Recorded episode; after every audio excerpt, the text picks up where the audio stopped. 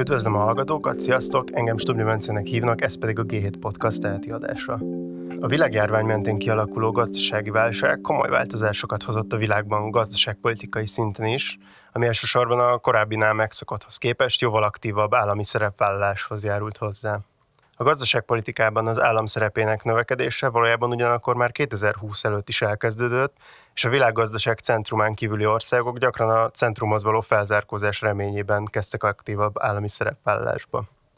A mai adásban egy olyan tanulmánykötetről lesz szó, ami kifejezetten az alacsony és közepes jövedelmi országok körében vizsgálta az államok gazdasági fejlődés előmozdítására tett kísérleteit a 2008-as gazdasági válság utáni időszakban. Mindez Magyarországról nézve azért is különösen érdekes, mert például a magyar gazdaságpolitikában jelentős befolyással bíró Matolcsi György is gyakran hivatkozik a kelet-ázsiai fejlesztő államokra, mint követendő példákra. Ezeknek a második világháború utáni évtizedekben bemutatott felzárkózására elég kevés példa akadt viszont azóta. A mai adásban pedig arról is szó lesz, hogy a kötet alapján mennyiben lehetséges egyáltalán hasonló növekedési pályát befutni, az azóta jelentősen megváltozott világgazdasági lehetőségek között, és hogy Magyarországnak milyen tanulsággal szolgálhatnak a válság utáni időszak fejlesztő állami próbálkozásai. A vendégeim a tanulmánykötet szerkesztői, Gerőcs Tamás, a KRTK Világgazdasági Intézetének külsős kutatója, és Ritz Judit, a KRTK Világgazdasági Intézetének kutatója és a Budapesti Corvinus Egyetem docense lesznek. Judit Tamás, köszöntelek titeket a G7 podcastban, és köszönöm, hogy elfogadtátok a meghívást. Én is köszöntöm a hallgatókat, és köszönjük szépen a lehetőséget, hogy itt lehetünk. Én is üdvözlöm a hallgatókat. Oké, okay, szerintem akkor azzal kezdjünk, hogy mi is ez a fejlesztő állam, mert a hallgatóknak ez talán nem egy ilyen nagyon egyértelmű fogalom. Mi a különbség a növekedést elősegítő gazdaságpolitika és a fejlesztő államiság között, és akkor egyúttal azt is mondjátok el, hogy hogyan jött ennek a kötetnek az ötlete, és hogyan nézett ki a megvalósítása. Tehát először is a fejlesztő állam már ugye elhangzott a felvezetőben is, hogy mi is ebből a szűk koncepcióból indultunk ki, hogy a kelet-ázsiai gazdasági csodának az egyik magyarázó irodalma, ezeket fejlesztő állam irodalmaknak hívjuk, ez történelmileg először Japán, majd Dél-Korea, Tajvan, Szingapur tartozik elsősorban ide,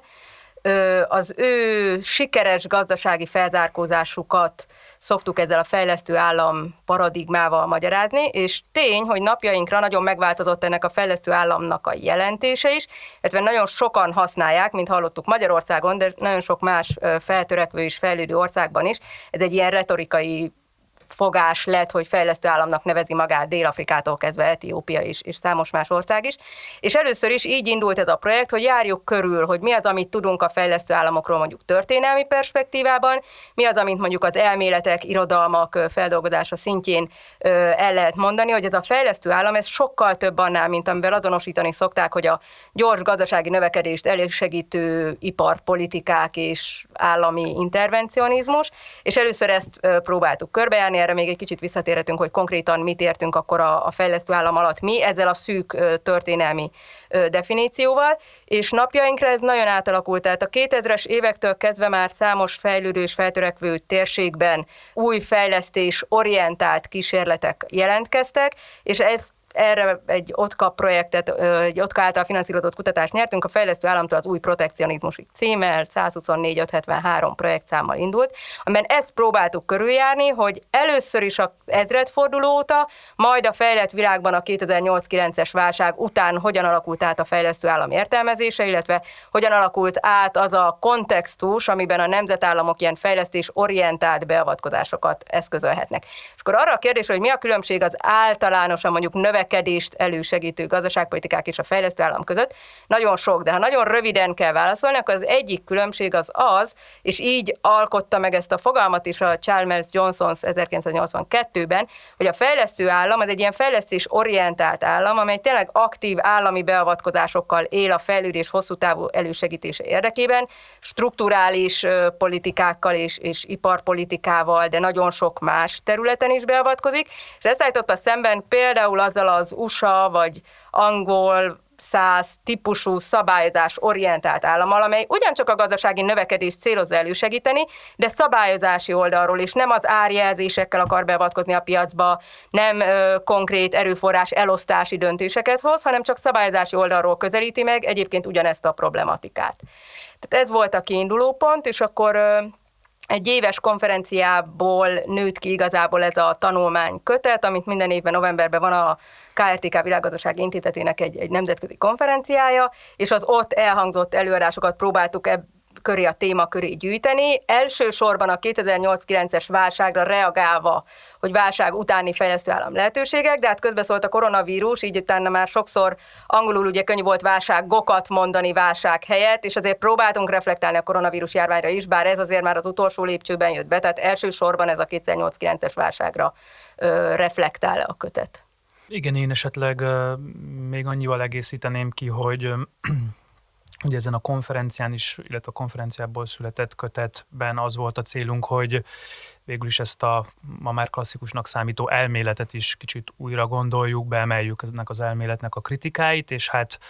ha nem is egy új elméleti paradigmát állítottunk föl, de olyan pontokra reflektáltunk, illetve olyan esettanulmányokat hoztunk be a vizsgálatba, amik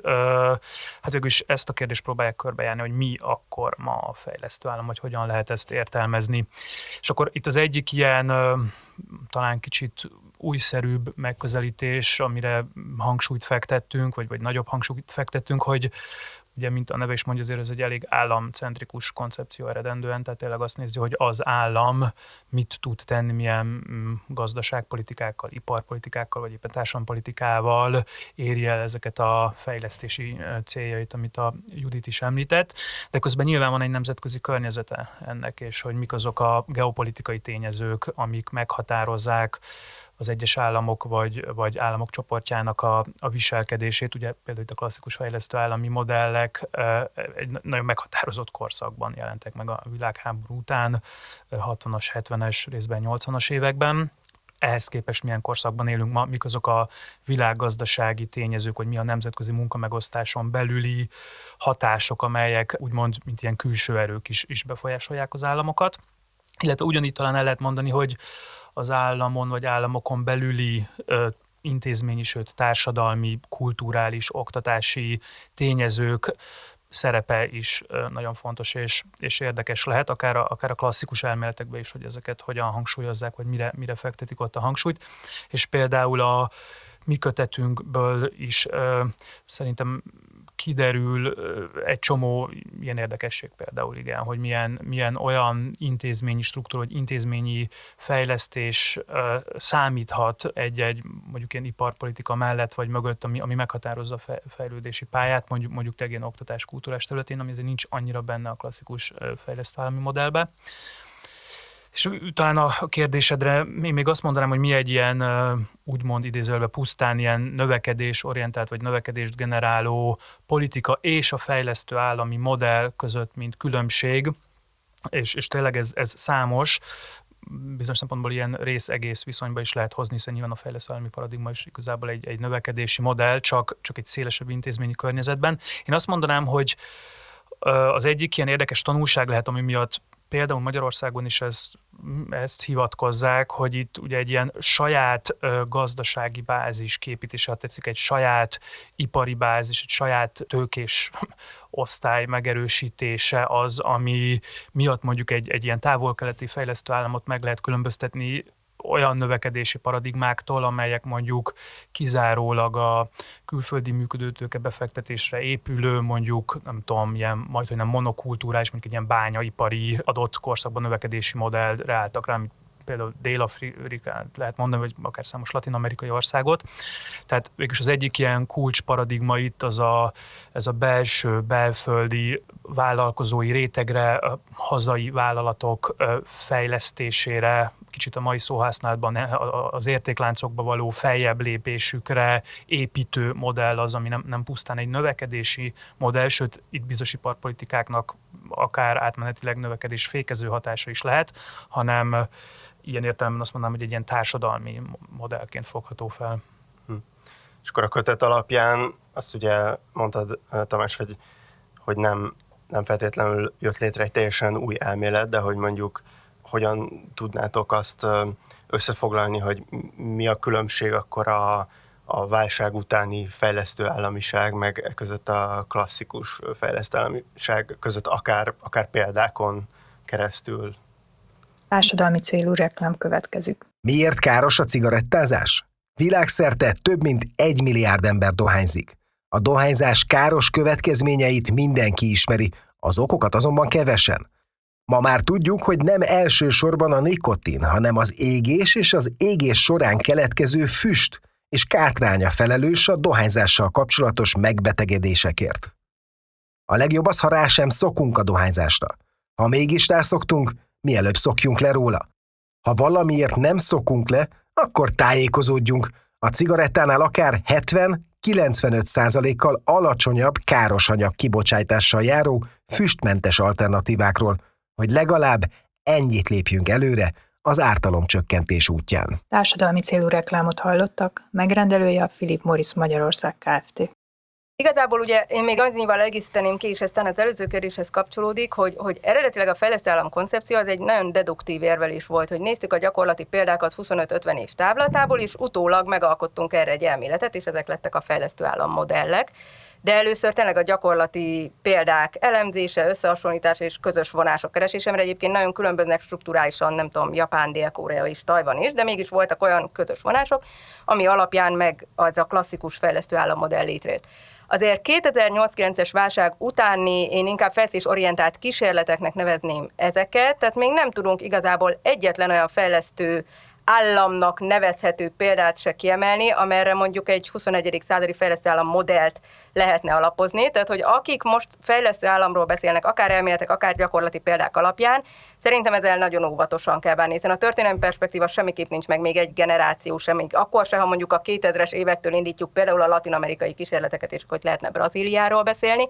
de, de mindenképpen ez még egy ilyen, egy ilyen ingoványos talaj, nincs nemzetközi konszenzus, és elméleti oldalról sincsen, tehát elméleti oldalról is nagyon sokan próbálják megújítani a klasszikus felszállam modellt, ami sokkal inkább ugye az ellenkező érve is lenne ez az induktív, hogy nézzük az elméleti újításokat, akár növekedés elméletek, akár ö, más területeken, ott sincsen konszenzus. Tehát nagyon sok új koncepció van, de ez inkább tényleg egy ilyen eklektikus nézetek csomagja. Mindenki felszállamnak hív, és mindenki mást ért alatta, tehát mindenképpen azért nagyon fontos azt megnézni, hogy, hogy ki ki hogy közelít ehhez a koncepcióhoz. És van egy-két sikeres példa, de ezekre, vagy hát sikeres példa valamilyen szempontból. És akkor itt a másik nagyon fontos különbség, hogy azért a klasszikus felszálló modelleknél, bár azt mondjuk, hogy azok nem csak egy gyors növekedésű gazdaságok voltak, mellékesen a társadalom nagy része jobban járt, minden emberi előrehaladás mutató tekintetében javult, a gazdaság struktúrálisan feljebb lépett az értékláncokban, de ennek ellenére a gazdasági növekedés állt a középpontban, és nem volt például olyan kiterjedt társadalompolitika, mondjuk ha az ilyen állam szociális beavatkozásait nézzük, ennek természetesen az ázsiai értékrend és minden más tényező is állt a hátterében, de azért mégiscsak egy növekedésre fókuszált. A 21. században azért a felülésnek egy sokkal tágabb, szélesebb koncepciója van, ez már nem csak gazdasági növekedés, nem csak társadalmi előrehaladás, de bejönnek a mindenféle zöld növekedés, klímaváltozásra való reflektálás, de akár csak a strukturális változásokat is teljesen máshogy értelmezzük a 21. században, más típusú technológiai kommunikációs változások vannak, és ezeket kellene lekövetnie a 21. századi fejlesztőállamnak. Én azt tudom mondani, hogy, hogyha a realitásokat nézzük, a gyakorlati tapasztalatokat, és abból milyen következtetéseket tudunk levonni, akkor nem reális a 21. században gyakorlatilag ezzel a szűken vett fejlesztőállam koncepcióval egyik országot sem fejlesztőállamnak nevezni. De vannak jó példák, tehát ki lehet emelni például a kínai esetből is, ami a kötetben megjelenik a zöld iparpolitikáknak, olyan vonásait, amelyek tanulsággal szolgálnak más országok számára, amelyek bizonyos szempontból fejlesztő államiságnak nevezhetőek, ha ezt nézzük, vagy ugyanígy például a brazil példából pont a társadalmi komponens, hogy lehet az egyenlőtlenségeket csökkenteni, hogy lehet a társadalmi bevonást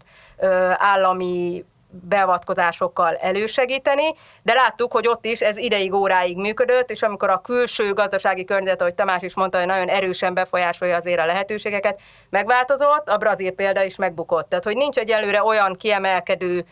gyakorlati példa, amire lehetne olyan deduktív módon alapozni a 21. századi fejlesztőm koncepciót, mint a történelmi példa mutatta. Mm. Igen, hát én is csak megerősíteni tudom ezt a tanulságot, tehát eleve itt egy az egybe ilyen átültethető modellek nincsenek, tehát mindegyik ilyen nagyon erősen kontextus függő, akár ha a történeti kontextusát nézzük, akár ha azt a gazdaság és társadalmi viszonyrendszert, ami be, be, beágyazódik egy adott ország, vagy egy adott térség, ez, ez lényegesen eltér. Amire mégis azért így rá lehet mutatni, vagy legalábbis a kötet alapján mi próbáltunk rámutatni, mint, mint, mint a koncepciónak a tovább gondolására is alkalmas ilyen területek. Mondjuk például én itt kiemelném mondjuk az ipar vagy iparosítás, mint téma, ami ugye azért valamilyen módon a klasszikus fejlesztő állami modelleknek az egyik ilyen ö, alapvető pillére volt, hogy, hogy végülis egy részben egy agrártársadalom nagyon gyorsan iparosodott, átalakult egy, egy ipari társadalom, egy szélesen vett ipari munkásosztály kialakult, iparfejlesztő intézmények segítségével rendezték újra ezeket a társadalmi osztályviszonyokat, akár például az oktatás területen, vagy, vagy más iparpolitikai területen. És ez, ez tényleg igaz volt, vagy, vagy érdekes volt mondjuk a háború utáni nemzetközi rend átalakulásával, hogy egyáltalán például a 60-as, 70-es években ugye a nyugatról elköltözött az ipar, a félperifériára, és, és, és igen, például Ázsiában egy ilyen nagy iparosodási hullám vette kezdetét mondjuk, mondjuk Dél-Koreában. Ehhez képest azért a, a mai kontextus más látunk hasonló tendenciákat, főleg is ugye Magyarországról ez érdekes lehet, hiszen nálunk is ugye az ipar átalakulásának a történetébe ágyazódik a mai magyar gazdaságpolitikának egy jelentős része, de közben magának az iparnak, vagy az iparosodásnak a szerepe, mint, mint, mint egy ilyen fejlesztési lehetőség, azért ebben a fél évszázadban jelentősen megváltozott, és akkor ez egy kérdés, hogy, hogy ha valaki felzárkózni akar, hogy a nemzetközi munkamegosztáson belül egy ilyen hogy is mondjam, meg akarja változtatni azt a pozícióját, vagy a viszonyrendszerét, amivel beágyazódik, hogy ezt iparosításon keresztül, így önmagában mondjuk ilyen szélesebben vett feldolgozóipari fejlesztéseken keresztül tudja úgy elérni, mint a 60-as években lehetett, vagy ma már ez nem is biztos, hogy ilyen ágazati kérdés, hanem mondjuk sokkal inkább technológiai hozzáférés kérdése, tényleg meghatározott, célozott vállalatok szakosodásának lehet a kérdése. És akkor itt például valóban Kína az, az valószínűleg egy ilyen megkerülhetetlen téma, ami hát ez, ez, ez vita is persze az irodalomban, de hogyha ma ilyen, hogy a Judit fogalmazott, ilyen fejlesztési modelleket vagy tényezőket keresünk, akkor, akkor azért Kínában látszik, hogy ott, ott, ott sok ilyen tényező felbukkan. Ennek ellenére nem feltétlenül hívhatjuk Kínát se fejlesztő államnak, de hogy mik ezek a tényezők ma, meg mik azok a politikák, mik azok a nemzetközi geopolitikai feltételek, amik mentén igen, például mondjuk kínai vállalatok az értékláncon belül komoly, komoly mozgásokat végeznek, egy nagyon komoly technológiai megújulás zajlik, tehát amit tényleg azonosíthatunk akár ilyen fejlesztési paradigmával. És akkor ez egy kérdés, hogy még ha Kínában ezt látjuk is, akkor ez máshol van-e, vagy, vagy ha nincs, akkor miért nincs? Tehát mik azok a speciális, tényleg akár a, a, a világgazdaság egészéből, vagy egy ilyen geopolitikai rendszerből látható feltételek, amik miatt sem adaptálható így egy az egybe ez a kérdés. Egyébként szerintem pont Judit tanulmányában volt egy nagyon érdekes hivatkozás, ez a, hiszem, hogy a Világbanknak a tanulmánya, ami ugye azt gyűjtötte össze, vagy azt összegezte, hogy hány ország vált közepes jövedelműből magas jövedelmű, és akkor ott meg is jegyzed abba a szögbe, hogy Kína ugye még nem magas jövedelmű ország. Tehát ez igen, fontos... igen, pontosan. Tehát, hogy hogy mérjük ezt a gazdasági felzárkózást, ha mondjuk az egyfőre eső GDP tekintetében nézik, hogy, hogy bekerültek-e már a magas jövedelmű kategóriába, akkor ez még nem történt meg. Mindenféle becslések vannak erre vonatkozóan, hogy bekerül-e vagy se. De amire én fel szeretném hívni a figyelmet, hogy itt megint tényleg különböző értelmezései lehetnek a fejlesztő államnak, de szerintem attól, hogy Kína tegyük fel felzárkozik és bekerül az egyfőre első GDP alapján is a magas jövedelmi kategóriában, nem feltétlenül válik például az én szemembe fejlesztő állammá, és itt pont azért kiemelném a klasszikus fejlesztő államnak számos olyan egyéb vonását, ami nem teljesül egyelőre például Kína esetében. Tehát nagyon alacsony jövedelem egyenlőtlenséggel is viszonylag alacsony, fent tudták tartani ezeket a viszonylag alacsony jövedelem egyenlőtlenségeket a felzárkózás folyamán is, holott ugye elvileg a hagyományos, nem tudom, mondjuk neoklasszikus közgazdaságtani elméletek is azt mondanák, hogy gyors gazdasági növekedés az az egyenlőtlenségek növekedésével is jár. Ez a klasszikus fejlesztő államok esetében nem így történt, Kína esetében viszont igen, tehát hogy itt már ez a társadalmi komponense, hogyha mi tényleg úgy értelmezik a fejlesztő államot, hogy, hogy az több, mint egy gazdasági növekedést, gyors gazdasági növekedést elérő gazdaságpolitika, hanem ez egy ilyen intézmény konstrukció, akkor ez például már nem teljesül Kína esetében, és ha mondjuk a 21. század ilyen tágabb fejlődés értelmezést néznénk, akkor kellene beszélni még a környezetszennyezésről, a regionális egyenlőtlenségekről és számos olyan egyéb tényezőről, ami miatt nem tudom, hogy Kínát követendő példaként lehetne állítani. És azért itt annyit megjegyeznék, hogy, hogy azért annak idején a 20. század másik felében Japánt sem próbálták követendő példaként állítani, illetve Dél-Koreát sem, hanem ez így egy-két generáció elteltével mégiscsak azt láttuk, hogy számos kelet-ázsiai ország mégiscsak valamennyire követte a japán utat. Tehát itt megint nincs meg a történelmi perspektívánk ahhoz, hogy erről érdemben tudjunk valamit mondani. Én még esetleg azt emelném ki, amiről így végül is itt már beszélünk, hogy, hogy mik lehetnek ezek az ilyen politikai vagy közpolitikai csomagok, amik, mentén értelmezik a, a fe, ezeket a fejlesztési paradigmákat, és ugye itt említettem az ipart, meg az iparosítást, és kicsit emellé raknám, ami szerintem egy érdekes kérdés, a fejlesztőelemi paradigmán belül ez végül is az ilyen protekcionista politikák, amik jellemzően az iparfejlesztéshez kapcsoltak a klasszikus modellben is, sőt a nagyon klasszikus modellekben, ugye ezt, ezt úgy is hívták, hogy import helyettesítő iparosítás, tehát hogy egy kifejezetten protektív politikákról van szó, és ezeket is számos csoportra lehet osztani, például sikeres és nem sikeresekre, ugye sikeresek a fejlesztő államiak, a nem sikeresek mondjuk a latin-amerikai importhelyettesítő politikák. És akkor a mai kontextusban hogy néz ki? Tehát ma, ami ugye ez egy sokkal integráltabb gazdasági rendszerbe élünk, most én Kelet-Európában nézve, Európai Uniós tagországok vagyunk, tehát hogy értelmezhető egyáltalán bármilyen formában a protekcionizmus, mint iparfejlesztési modell, amire mondjuk épülhet egy, egy, egy ilyen társadalmi bázis, vagy egy ilyen intézményrendszer. Tehát ez egy teljesen más kontextusban tehető fel egyáltalán a kérdés, és nincs, nincs itt egyértelmű válasz. Ez az egyik ilyen érdekesség, amit, amit mi, is, mi is vizsgálunk. A másik, amit én most még így a kötet kapcsolatban rámutatnék, hogy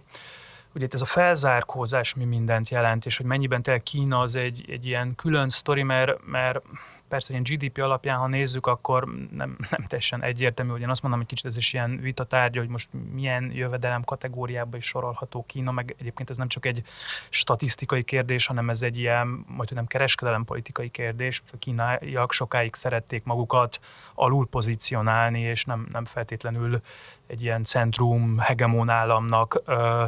értelmezni, hiszen, hiszen diplomáciailag nekik, nekik jobban passzolt az, hogy ha mondjuk az ilyen periférikus országokkal tudtak egy kapcsolatot építeni, és akkor ugye ez a közös nyugatellenes ilyen felzárkózási paradigmát hirdettek. Szóval, hogy ez, csak azt akarom érezni, hogy ez egy, ez egy önmagában egy ilyen geopolitikai kérdés, hogy így ki hova sorolja magát, vagy hogyan néz, nézik egymást az országok. Tehát Kína esetében azért van valamilyen fajta felzárkózás, jövedelemfelzárkózás is, de ami érdekes, hogy ugye az egy sok szempontból egy ilyen, egy ilyen hegemón átalakulás része a kínai sztori. Tehát Kína bizonyos szempontból regionálisan egy, egy, azért egy hegemón állammá válik gazdaságilag, már csak a méreteit, ha nézzük emiatt is. És ez például nem feltétlenül jelenik meg a egyfőre jutó jövedelmi statisztikákban olyan élesen, de más területen látjuk, hát Magyarországon is látjuk a kínai befektetéseket, meg ha elmegyünk a globális perifériára, Afrikában, még, még, még jobban szembe tűnik, tehát ez egy hegemon sztori. Ehhez képest azért a fejlesztő, a tipikus fejlesztő államok azok nem, nem hegemon sztorik, tehát azok tényleg ilyen félperifériás, iparosító, növekedési sztorik nagyon erősen meghatározott geopolitikai környezetben, például Kelet-Ázsiában, mondjuk egy Dél-Korea esetét, ha megnézzük a 60-as, 70-es években, és ezáltal mérhetően jövedelem vagy egyéb mutatók alapján egy ilyen akár egy nagyon durván perifériából. Itt, itt egy, mire, bocsánat, hogy mire utalsz itt, a, amikor azt mondtad, hogy geopolitikailag meghatározott? Mondjuk a hidegháborús helyzetre Aha. utalok, tehát mondjuk, és ez, ez már kontextus függő lesz, de mondjuk nyilván Dél-Koreának egy ilyen speciális helyzete volt, nagyon ö, sok amerikai katonai segélyt kapott, ugye egy ilyen ütközőzónába feküdt a koreai félszigetem, Kína és Japán között. Most ez egy példa sok közül, de hogy, hogy, hogy volt egy ilyen meghatározott kontextus a 60-as, 70-es mm. években, ahogy mondjuk a koreai-amerikai kapcsolatok elősegítették például a koreai iparosítást, vagy, vagy, vagy technológiai hozzáférést, vagy, vagy piacra jutást. Nyilván ez a kontextus ebben a formában megismételhetetlen. Egyébként zárójelben jegyezném meg, ugye nagyon érdekes, mert ha már ezt a kínai hegemon történetet említettem, ezt a hegemon átalakulást, ugye ma is egy ilyen új hidegháborús paradigmáról is beszélnek, tehát bizonyos szempontból párhuzamok is húzhatóak a 60-as, 70-es évek és a mai átalakulás között. Tehát ilyen értelemben megint csak föl, fölvethető, hogyha a fejlesztő állam egy ilyen hidegháborús sztori geopolitikából nézve, és most tegyük fel egy új, kvázi ilyen hidegháborús korszakba élünk, akkor ebben újra föltehető egy ilyen fejlesztési paradigma. Kérdés, csak ez hogy néz ki. Szóval azt akartam mondani, hogy ugye a legtöbb állam, ami, amit Judit is említett, amik tényleg a klasszikus fejlesztő államok, azok ugye jellemzően azért nagyon perifériáról jöttek. Tehát a Kóreát megnézzük mondjuk az 50-es évek előtt, hát az, az nem, hogy agrártársadalom volt, de hát egy ilyen arhaikus társadalom volt, és 50 évvel később a világ egyik legfejlettebb technológiáját használó, nagyon magasan iparosodott, vagy nem egy, egy kicsit ilyen posztmodern világ, világba csöppenünk. Ez igaz Tájvánra is sok szempontból, meg Szingapúr ezekre a példákra, nyilván Japán egy kicsit más. Tehát itt végül is, ami az érdekes, hogy egy ilyen perifériáról, egy ilyen nagyon fejlett, iparosodott félperifériára, vagy akár egy ilyen centrumszerű országá alakultak át ezek az államok, de tipikusan nem ilyen új hegemónokról van szó. Tehát olyan sztori nincs, mint mondjuk az USA felzárkózása a 19. században, vagy a, mm, nem tudom, vagy akár most ez a kínai sztori, tehát ez ne, ez, ezek az országok végülis megmaradtak ilyen, ilyen értelemben kicsik, vagy a, nemzetközi rendszer átalakulása mentén úszó ilyen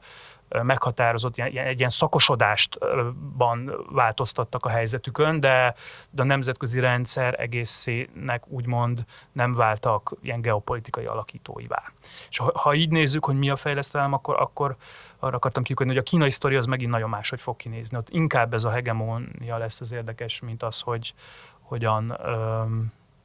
szakosodik át. Szerintem beszéljünk egy kicsit így a kelet-európai térségről, nyilván a hallgatóinkat az érdekli a legjobban, hogy ennek az egésznek milyen relevanciája vannak itt a, ebben a térségben, hogy azok alapján, a, a példák alapján, ugye esettanulmányokkal is foglalkoztatok a kötetben, amiket feldolgoztatok, mit lehet, milyen következtetéseket lehet levonni így mondjuk Magyarország vagy a, vagy a visegrádi országok gazdaságpolitikai szempontjából? Uh-huh.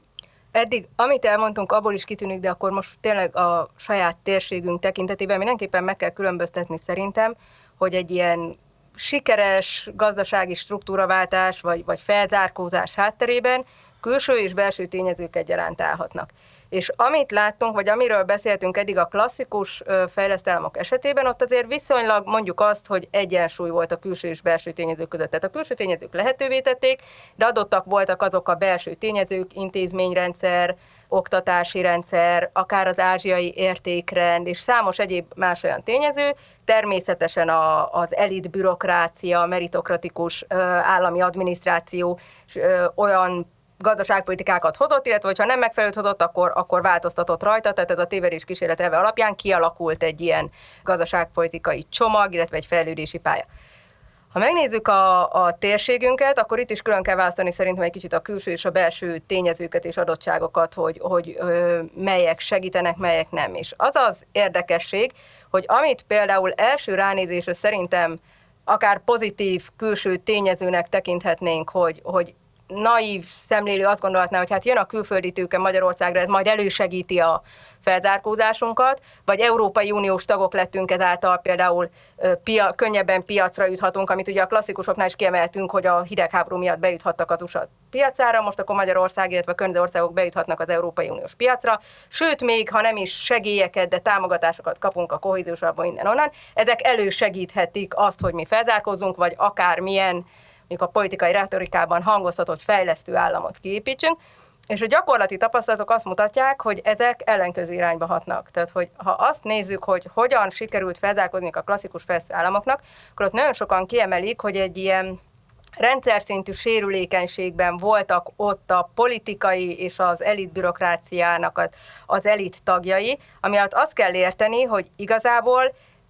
a külső és a belső nyomás rákényszerítette az elit tagjait arra, hogy olyan fejlesztő fejlesztés orientált intézményeket alakítsanak ki, és olyan fejlesztés orientált politikai beavatkozásokat eszközöljenek, ami elősegíti az ő export teljesítményüket, megnöveli ugye a, az állami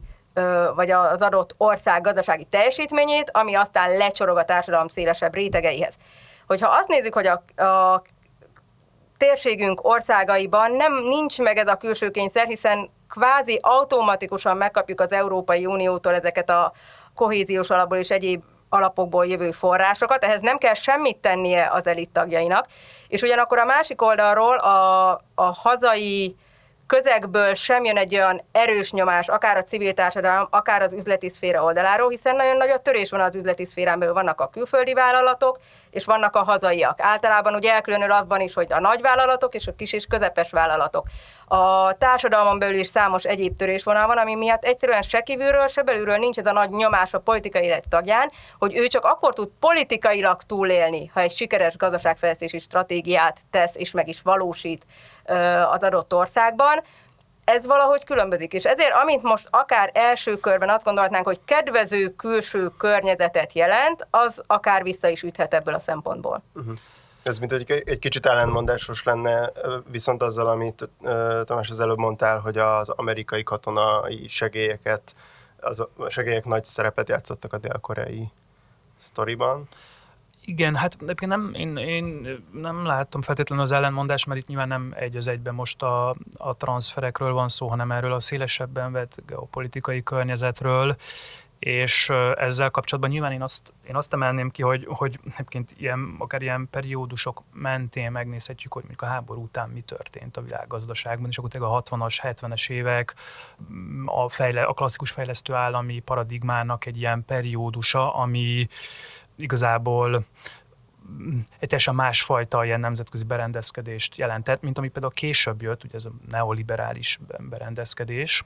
a 80-as és 90-es években, ami egyébként jellemzően a legtöbb ilyen fejlesztő állam esetében az ugye egy válságba fut bele. Ugye bizonyos szempontból ezt most is mondja az irodalom, hogy ott kimerül, kimerül egy csomó ilyen tartalék a fejlesztő államnak, hát lásd, akár Japán ilyen súlyos válságba jut a 90-es évekbe, vagy ilyen stagnálásba. És igazából ugye a, a mai kérdés felvetés is kicsit ilyen periódikában is nézhető, tehát végül is a 2009-es világgazdasági válsággal ez persze valamelyes vitatható, de ez a neoliberális korszak kimerült, vagy véget ért, és most hát egy kérdés, hogy milyen új korszakba lépünk át, ez sok szempontból nagyon ideológiai, geopolitikai téma, de hát ugye itt, itt van az, hogy, hogy átlépünk akkor ebbe a poszt-neoliberális, akár illiberális korszakba, és ebben mit, ez megváltoztatja azt a kontextust, amiben akkor újraértelmezhetővé válik a fejlesztő állam most, hogy konkrétabban beszéljek itt a kelet-európai térségünkről, ugye szóval sokfajta referencia használható, például én itt szerintem érdekes mondjuk a Dél-Európát megnézni, akár egy spanyol történetet, hogy ugye az, hogy nem fejlesztő állam, pedig, pedig van egy jövedelem felzárkózás, hogy egy ilyen nagyon erős növekedés volt a spanyol csatlakozás 86 után egészen a 2008-as válságig, de ahogy a Judit is mondta, ebben a egyébként neoliberális korszakban ellentétes folyamatok hatottak, tehát leépült az ipar, nem egy exportvezérelt gazdaság alakult ki, hanem hát most nyilván van egy ilyen spanyol modell, de hogy egy ilyen nagyon erősen ettől a külföldi működőtőkétől, szolgáltató szektoroktól, turizmustól, a középosztály jövedelem helyzetétől függő rendszer alakult ki, tehát tipikusan nem egy fejlesztő állami rendszer, bár a jövedelmi skálán fölfelé ugrott Spanyolország. És ez általában azt hiszem igaz a, az Európai Unió déli perifériájára. Tehát ez egy érdekes referencia lehet Kelet-Európából nézve, hogy akkor az EU-n belül, még ha van is olyan, hogy beáramlik egy csomó tőke rá, szakosodnak ezek az országok valamilyen európai értékláncra vagy, vagy szolgáltató szektorra, és van egy ilyen nagy növekedési felhajtó erő, az fejlesztő állame, vagy én inkább úgy fogalmaznám meg, hogy az mennyiben törékeny, tehát hogy az kimer, kimerülhet-e mondjuk egy válságba, és elsöpörheti egy ilyen nagy korszakváltás. Nagyon nehéz kérdés, tényleg az látszik, hogy most a visegrádi országokból hozunk a kötetből, például Szlovákia az egy ilyen kiemelt példa, hogy hát nem, nem, nem, nem igazán nevezhető fejlesztő államinak. Tehát ugye egy ilyen nagyon durván egy működőtőke beáramlásra építő, egy ilyen beszállító rendszer, ahol pont mondjuk ez a helyi bázis, ez, ez nincs meg, vagy nagyon limitáltan bizonyos ilyen kiegészítő szektorokban jelenik meg, ugye a spanyoloknál ez a szolgáltató turizmus volt, most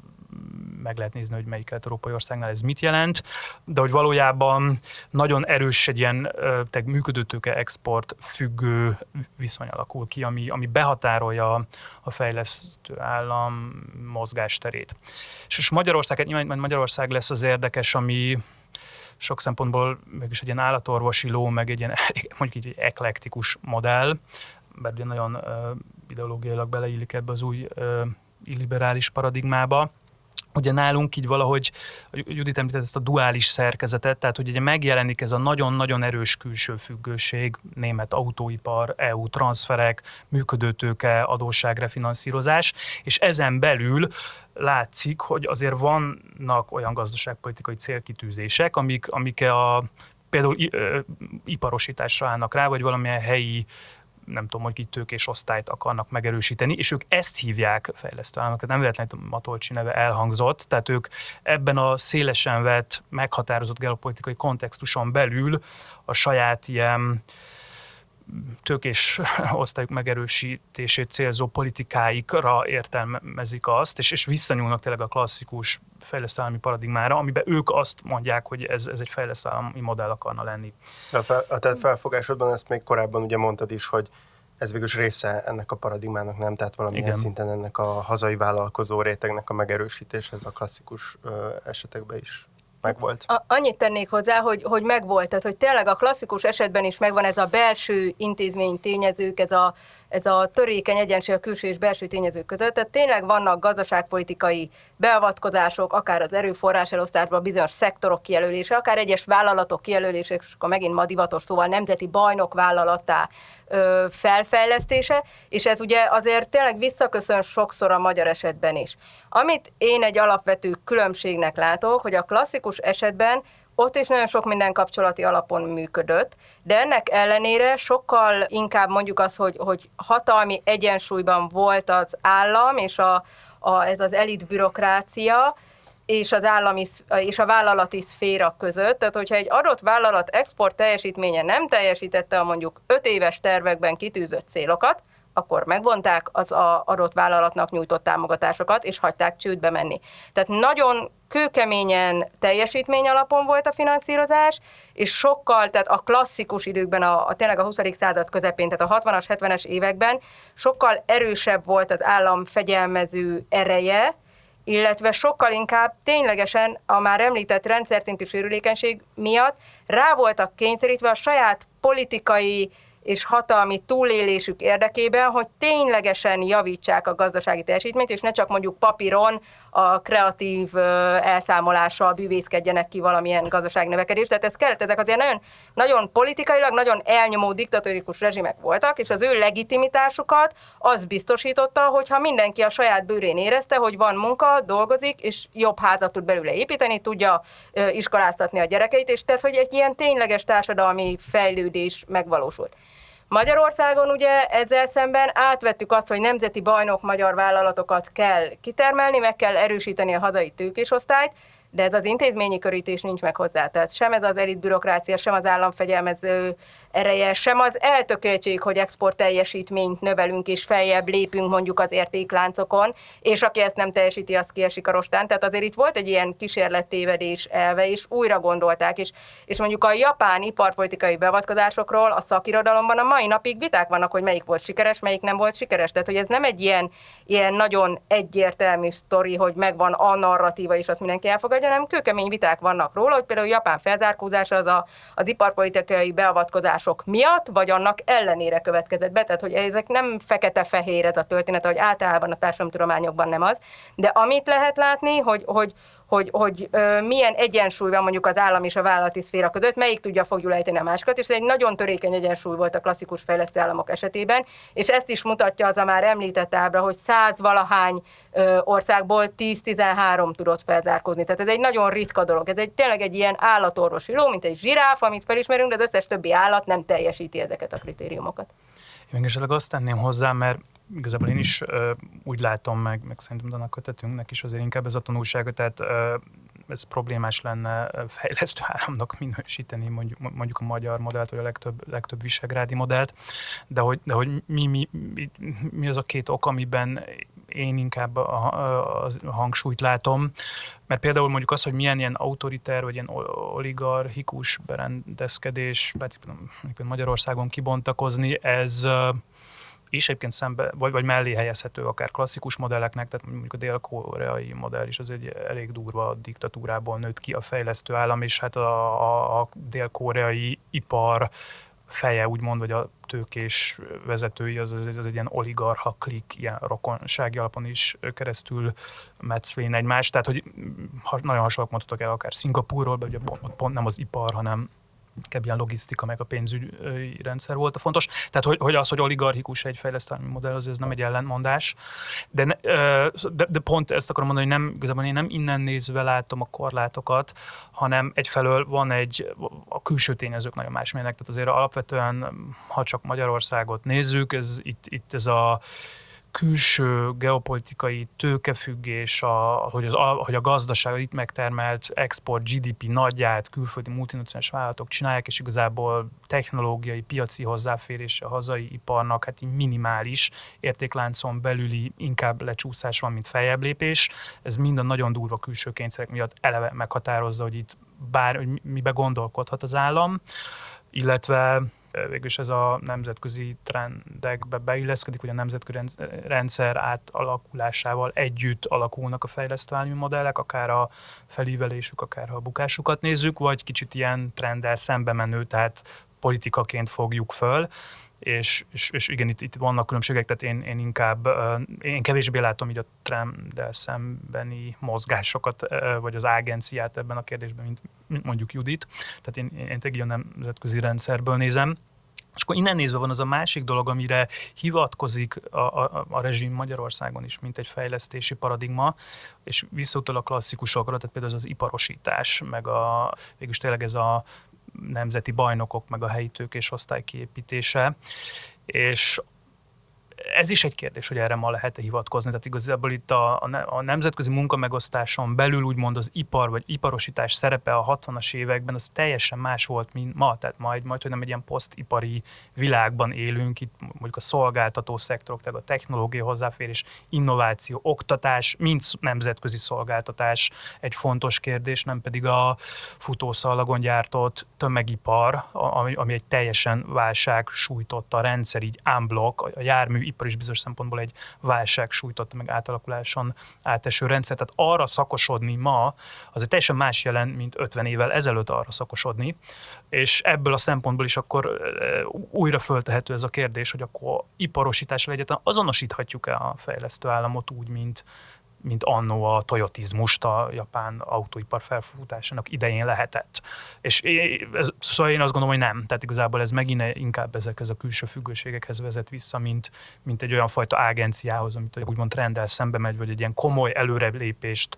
generálhatna ezen a nemzetközi munkamegosztáson belül. Itt a köteten belül is, meg Tamás is közöttem is van egy ilyen el